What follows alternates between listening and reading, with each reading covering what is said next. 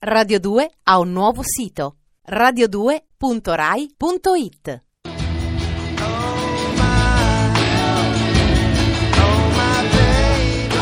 Da tutti noi di Radio 2, buon Natale. Oggi vi raccontiamo una storia. Cirini, Cirini, badava a offrire la bambina, con vocetta lamentevole e strascicata, a tutti i passanti, ma seguendo con maggiore insistenza tutte le persone meglio vestite, alle quali soggiungeva più sommessamente, quasi piagnucolando. Ho fame, signori, ho fame. Qualcuno comprava due scatolette di fiammiferi per un soldo, pochi davano il soldo in elemosina, la più parte della gente continuava la sua strada. Fin da quando era scesa la sera, nelle strade dove brulicava la folla, la folla tumultuosa, affaccendata ma gioconda della vigilia di Natale, i magazzini riscintillavano di luce. Tutti, anche i più modesti, avevano messo in mostra qualcosa più del solito. La piccola venditrice di zolfanelli continuava ad offrire con voce lamentosa e strascicata Cerini, Cerini.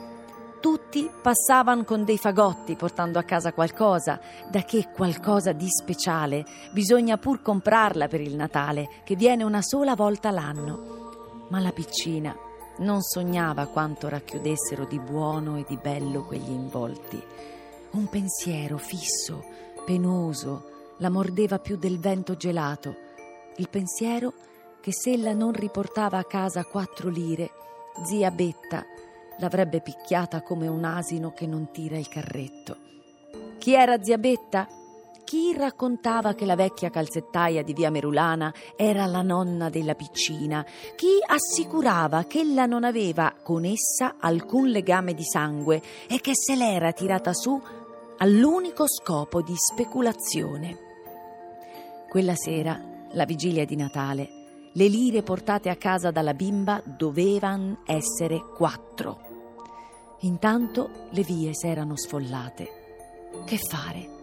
A casa bisognava pure che ella andasse o presto o tardi, se non voleva farsi portare in prigione dalle guardie. Le guardie! Spauracchio di tutti i bambini che chiedono l'elemosina. Sicché prese una corsa, sprofondandosi nell'ombra che l'avvolse tutta. Ma di nuovo innanzi alla chiesa la paura la colse col solito pensiero. A casa zia Betta l'avrebbe picchiata senza misericordia.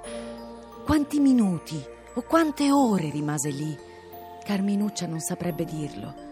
A poco a poco si addormentò senza cambiar posizione. Di tra l'ombre apparve in quella ghiaccia solitudine una coppia. La signora, fatti pochi passi, si soffermò. Oh Dio, è una bambina! esclamò con accento di pietà. Allora Carminuccia sentì, come in sogno, una mano calda, inguantata, che cercava di scostarle le pieghe dello scialletto per iscoprirle il viso. Un odor tiepido di pellicce e di rose l'avvolse. Si piegava su di lei una figura femminile, giovane e bella, che le sorrideva dolcissimamente, carezzandola. La bimba sollevò il capo, confuso. Ho fame, signori, ho fame, ripeté balbettando. Hai fame, poverina? Eh? Tieni, fai il Natale, disse quasi sottovoce la sconosciuta e mise nella mano inerte di Carminuccia qualcosa che riluceva. Ora vai subito a casa, corri! La piccola zolfanellaia si incamminò verso via Merulana. Prima però si guardò intorno. Avrebbe voluto rivedere quella bella signora e dirle grazie, ma la bella signora era scomparsa. Quando la zia Betta vide venir la piccina, si rizzò pari a una vipera per far la solita scena, però si calmò come per incanto quando Carminuccia le porse l'elemosina inaspettata. Una monetina d'oro che la vecchia voltò e rivoltò da tutte le parti, fra le dita nere e ossute simili ad artigli. Chi te l'ha data? chiese con un atroce sorriso. La Madonna, rispose la bimba convinta. Contessa Lara, Miracolo di Natale.